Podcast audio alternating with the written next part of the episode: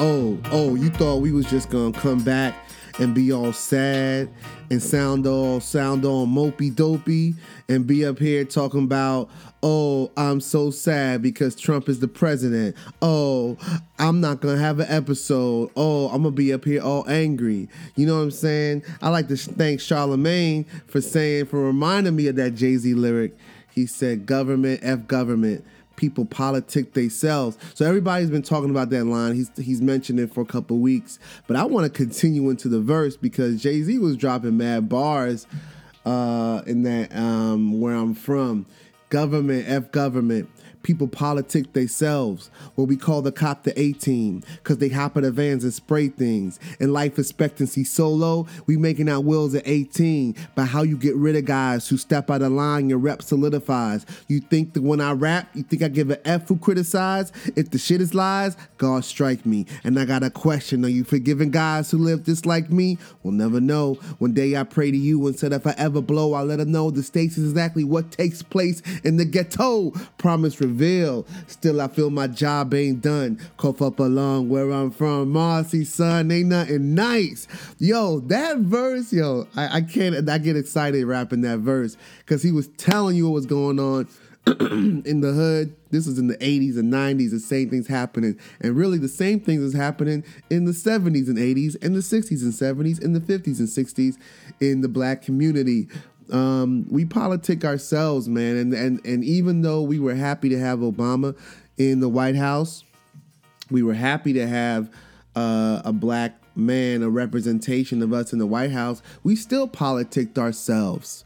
You know, we might have paid a little bit more honor and respect, and maybe it caused a lot of us to learn a little bit more about how government works, or, you know, um, and to be proud of our country. That's the thing that Obama really, um, you know, people aren't gonna aren't going to say the things that really need to be said about Obama until he's eighty and decrepit and on his way to the grave. But, you know, I think Obama, what Obama did was open up, open up the lines of communication between black people and American pride. Uh, and and pride in the country, uh, we we never really had that. You know what I'm saying? We we've always been really skeptical about July fourth, about Veterans Day, about, you know, Labor Day, Columbus Day, all these holidays uh, that are around President's Day. Um, you know, all these holidays that we celebrate, you know, on some level, in some way, remind us of our place in this country. And so what what Obama did was give us hope. I mean, he really gave us hope. You know what I'm saying? He, that was his whole campaign. And now, and throughout the presidency, there have been people that have been very vocal about, you know, uh, what did he do for black people? What did he do for the hood? What did he do for, you know what I'm saying? And so my thing is this. And we're going to go into a regular episode. I'm not going to talk about Trump and, and politics the whole time. But my thing is this. People hated on Trump because he came out and talked about black people in the context of the inner cities. Uh, and he painted a very mono, what, what's the word? Mono, monolithic? Mono, what's the word? You know, I struggle with my words sometimes. He painted a very, the, the God dog it. He painted a very, um... one-sided, for lack of a better word. He painted a, a very one-sided picture of the black experience. So basically, what Trump said was, you know, you know, look at the black schools, look at the black communities, you know, look at the ghettos where all the black people are. They're decrepit, they're horrible. And everybody looked at Trump like, what? You don't talk about black people like that. We're not all one people. But then at the same, on the same breath, we wanted Obama to do more for black people. Like black people is one group or one monolith, if that's the right word. I don't know. I might have just made that up. Like we wanted Obama to do what Trump said he's going to do. And it's just, it's just really interesting because, um, I think that whenever we have something that's exalted on the level that Obama was and is, after that thing is gone, it really causes us to look at the replacement like, hmm, you know what I'm saying? It, it causes us to be a little bit more critical of the systems uh, and the institutions that are in place um, to to just to keep them honest, you know, and, and to make sure that they're still going to continue to work for us. Because truth be told, if you were poor under Obama and you didn't put in any work, most likely you're still poor. You know what I'm saying? If you were poor under Obama and you didn't go to trade school or you didn't go to college or you didn't complete a certificate or you didn't bust your ass researching and investing and saving money, excuse me, got a little tickle in the throat. Uh, if you didn't do all those things under uh, before Obama or during Obama, then most likely you're in the same situ- situation. And uh, a new president, even though I just wanted to be clear, um, I I don't hate a lot of things, but I really dislike the thought and the sound of the words President Donald Trump. Like that, it's embarrassing to me.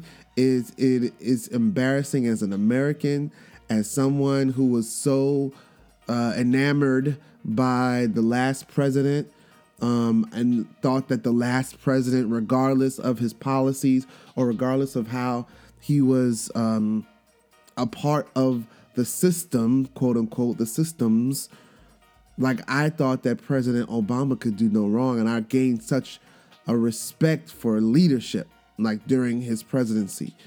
Um, and to see Trump come in and, you know, in my mind, and for what I've seen, Trump hasn't demonstrated that level of leadership that I was used to under Obama.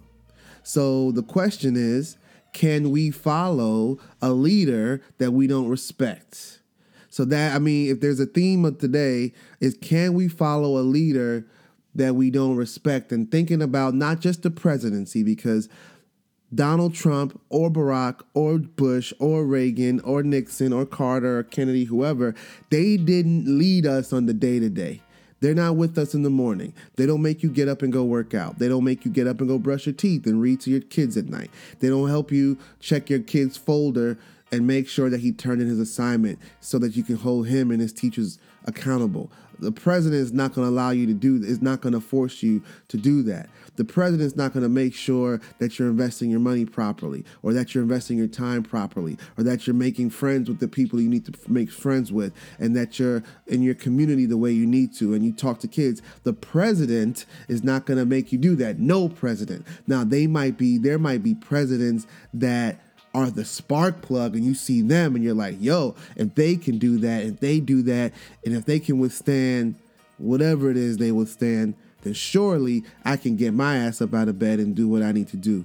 Um, but truth be told, no president, Obama or anyone, uh, is leading you in terms of guiding your actions in the times of, in the times of critical need, right?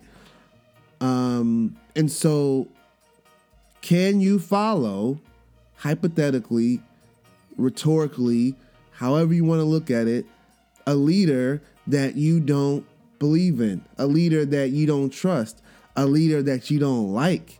So removing it ten steps away from the presidency, think of your job.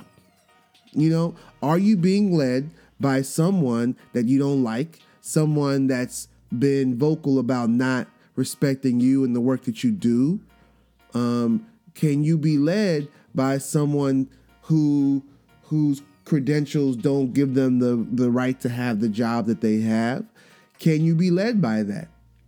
And maybe it's not a situation of can you, it's how can you be led by that? Because some of you don't have a choice. And when I say you, I mean us. Some of us don't have a choice on being led by the worst people and leaders possible. So what do you do in that situation where you're at work, and I, when I, and we are talking now about day-to-day stuff, about your work, about your profession, and you're in an environment where you have leaders that that that aren't equipped or that are ill-equipped? You know what I'm saying? Um, I, I I struggle with that. You know, I struggle with that a lot, and I don't know what that means. I struggle with um, I struggle with incompetent leadership. You know, I am I am in awe of when I engage with a, a leader, a leader that I respect.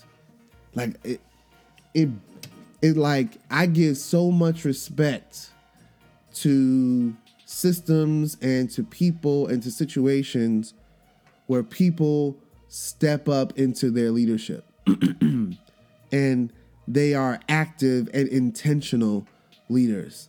I think it's I think it's amazing, um, men and women, to see them in that place where they're just motivating people, not telling people what to do, empowering people around them, you know, uh, really, uh, uh, really changing the dialogue, making sure that systems are effective, making sure that people feel respected through the processes.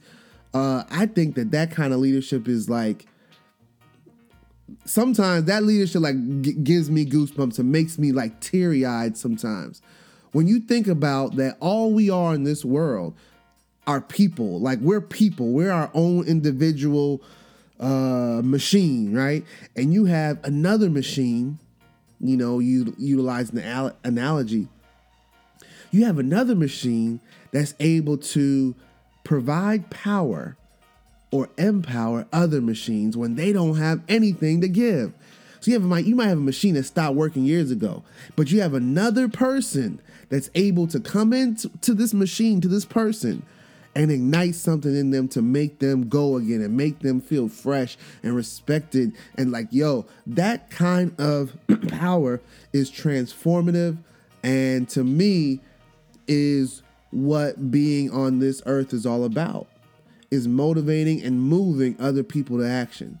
And I have I have cyclically, as in a cycle, had an issue with poor leadership, or leadership that I believe is corrosive, or leadership that I think is divisive.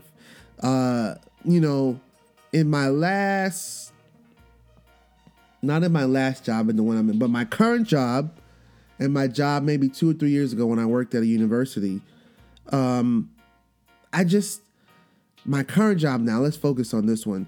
It's just so many examples of poor leadership that like it sometimes it's hard for me to do my job because I get so critical about how things are being done around me and how things can be done better. And it's like I look around and I just see so many holes, and I see so many people struggling, and I see so many people looking for guidance. And I'm like, yo, uh, why is leadership? So me being a human being, I point the fingers out and I'm like, they need to do something about this. They, these leaders. And I get frustrated because my leadership potential, you know, so follow me here. I'm kind of talking about myself here. My leadership potential, in my eyes, are capped because of the title of my position. You know, so we're talking about, so so now we're talking about leadership with the big L and leadership with the little L. Like the big L leadership, like no one can tell you you are or you are not a leader. You either are or you are not. No one can like appoint you as a leader. You either do it or you don't.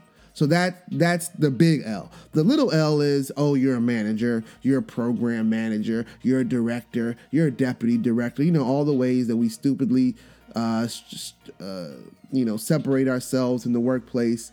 Um, you know, so, uh, so for me, and again, this is this is therapy for me right now. Um, for me.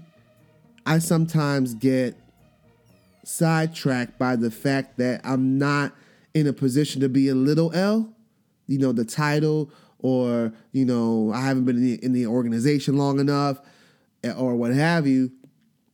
And so I get sidetracked by that and my limitations there, not fully understanding that I'm a big L.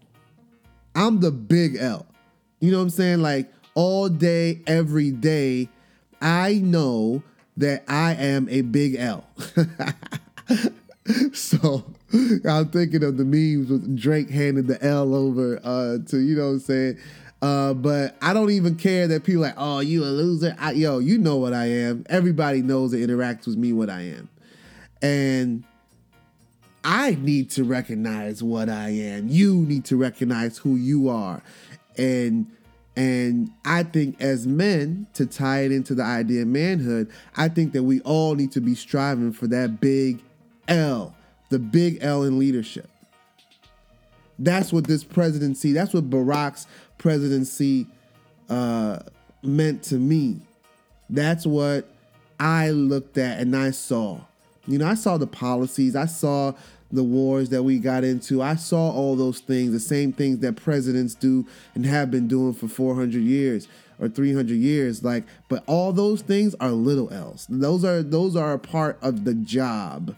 So I challenge you, all the people I've been in con, con uh, I've been in um I've been in communication and, and in, in discussions with folks online that criticize Obama because of his policies or what his policies did or didn't do, and because he didn't do enough for black people, and he perpetuated the cycle of war and, you know, uh, international uh, domination and uh, oligarch, what, what oligarchy, what did Cornel West say? The, the um, tag on it. I can't remember the word. I had to look it up when he first said it, that he supported an oligarchy, a monarchy or some craziness. Like, people criticize Obama for being in that system. But me, that's his job. And I'm not the president. And so I've never been in the presidency. I've never been in government. I've never even been, uh, you know, a politician on any level. And so me critiquing his job is just from my very, very limited perspective. You have to understand and assume that pre- that that Trump, that Obama, that Bush, that Clintons, um, they have access to information that we couldn't probably even fathom. Like, we probably couldn't even keep our lunch down if we had access to the information they did. And so criticizing and critiquing their decisions without knowing all that they had to consider is really dumb. Like, it's just like, it's just your opinion. You know what I'm saying? But people make actions on their opinion. That's whack. But uh, I focused on Obama and his big leadership and how, you know, I've always said it, but how he walked into a room even when the news was horrible, how he motivated others, how he brought in people that talked mess about him into his fold, the people that he put around him. Do they look like the United States? That's big leadership. You know, able him being able to Uh, make fun of himself. That's big leadership. The way that he looked at his wife and and talked about his children and and you know addressed big issues in our country, even if they were just speeches. Um, that's big leadership to me, you know, and that's what I hope to, how I hope to unpack all of this President Trump stuff. I hate saying that. We got to do what we got to do. And and uh, it's time for us to to focus on the big L, on big leadership, internally um, focusing on the big L. Um, it's going to be it's going to be challenging, though. And I and I wonder um, the way that a lot of the country is looking at Trump now. I wonder if that's how, you know, the folks that were racist were looking, you know, okay, okay, let, let me not, let, let me not label, because I, I'm not going to assume that people, okay, let, let me be, let me also be realistic. I know that there were many people that hated President Obama because of the fact that he was black, like point blank, plain and simple.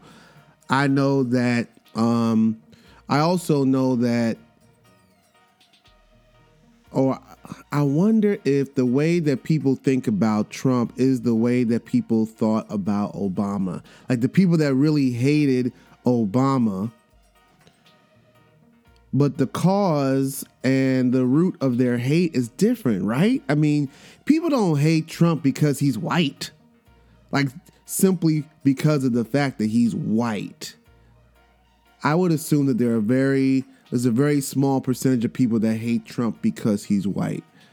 Um, I would assume that there was a larger percentage of people that hated Barack because he was black in comparison to those that hate Trump because he's white. Um, but in terms of that visceral feeling that, like, you know, when I just say President Trump, I'm like, oh, my God, I hate saying that. It's embarrassing. Like, people that hated Obama probably thought the same reason. It's just that their hate for Barack was rooted in something that he can't control, in something that uh, means absolutely nothing. Um, my dislike, my disdain, my embarrassment for Trump is based on the fact that uh, he's just whack to me. I mean, it's just, if I had to quantify or qualify whackness, I mean, you know, he doesn't seem presidential to me. He doesn't seem like a leader. He doesn't seem like, you know, he's really in it for the people, right? Like, he doesn't, I mean, anybody who executive produces a reality show and sells commercials and is all about ratings and, you know, demeaning people can't be really about advancing the people, can he? I mean, seriously, real, real live question. It just doesn't seem like it makes sense to me. But uh, anyhow, I mean, we can go back and forth all day. I, I, I said back and forth like there's anyone else here. Um, but in all seriousness, that if anything I want my listeners to do is, you know, once the, you know, we're all in, in various stages of, uh, of death right now. You know, the, the stages of death is, you know, denial, the, the anger, the, you know, the, I can't even think of it right now because my, my psychology and sociology is going away from me. The denial, was it the denial, the anger, the belief, the something, the acceptance, you know, the stages of grief. We're all going through that right now. You know, so we, we all we all denied it at first, and now we're kind of all angry. And eventually we'll get to the point where we can accept it, and we'll get to the point where we're going to, you know, really unpack these bags and figure out what our next step is going to be. Um, so with that, I tell you all good night, good day, however you're listening to this. This was a, I had to, uh, first of all, I, I, I had to shout my, my boy out. Uh, yo, a good friend of mine from, from college, you know, hit me up, gave me a call uh, right after, right when we were finding out about the whole election. Like that morning, I'm driving to work. I'm pissed, like I'm angry. I don't know what's going on. I'm just trying to process it. I just had to have a difficult conversation with my son about it. And uh, he gave me a call kind of out the blue. You know, we go back and forth online a lot. Um, and we go back and forth online. And he's somebody I respect. And, you know, we don't always agree. And again, when we're talking about leadership, like I'm so respectful and so not respectful. I'm so... uh Uh, I just love the fact when you could disagree with someone and still respect them. I think that that is a sign of true, true leadership. And he's someone that I've disagreed with on many issues, not many, but some issues, you know, from music to politics, pop culture. I mean, uh, everything. We've agreed on things, we disagreed, and he called me out the blue, and we talked for about forty-five minutes to an hour, just, just talking, just talking about next steps, just embracing the anger and talking about what we do now. And, you know, he was one of those people that really shined the light on what Trump was doing, what Clinton was doing. And when everybody was in the in the Clinton love fest, he was just like, yo, I'm not I'm not down for that. But here's some things to tell you why. And he did it in a way that was, you know, just respectful and just honest and came from a place of Of of of inquis in, inquisitiveness, inquis being inquisitive, and so uh, my boy Rashawn, I got I had to big you up, and we were supposed to actually do a podcast together. We were supposed to actually get on get on the phone and, and do it together, but it is literally right now. It's nine o'clock a m. I'm about to post this right now. It's nine o'clock. I usually post Wednesday night. It's nine o'clock on Thursday. nine oh six, as a matter of fact. I usually record Wednesday nights and just have it scheduled to go off. So I didn't have a chance to do that today. So I literally, this morning, I went and got a haircut, came back, took the kids to school, boom, boom, boom, boom, boom. And I just had to record this real quick. So this is a short episode. But Rashawn, Sean, I, I promise, Snugs, we're going to get on this. We're going to chop it up on air. We're going to let people know. And we're going to show people how to disagree without being disagreeable. We're going to show people how to how to move forward, how to, you know, call ourselves to action, and how to be real men and be real le- leaders. So, uh, my man, we'll, we will have our time. Uh, just couldn't just couldn't pull it together today, and I didn't want to not do an episode. So I'll holler at y'all later. I'm off again to schools today. I'm interviewing students uh, for the scholarship that our office does. Uh, but um, I'll holler at y'all later. This is The Idea of Manhood, Season two, Episode nine. Peace. Take this L. Bye.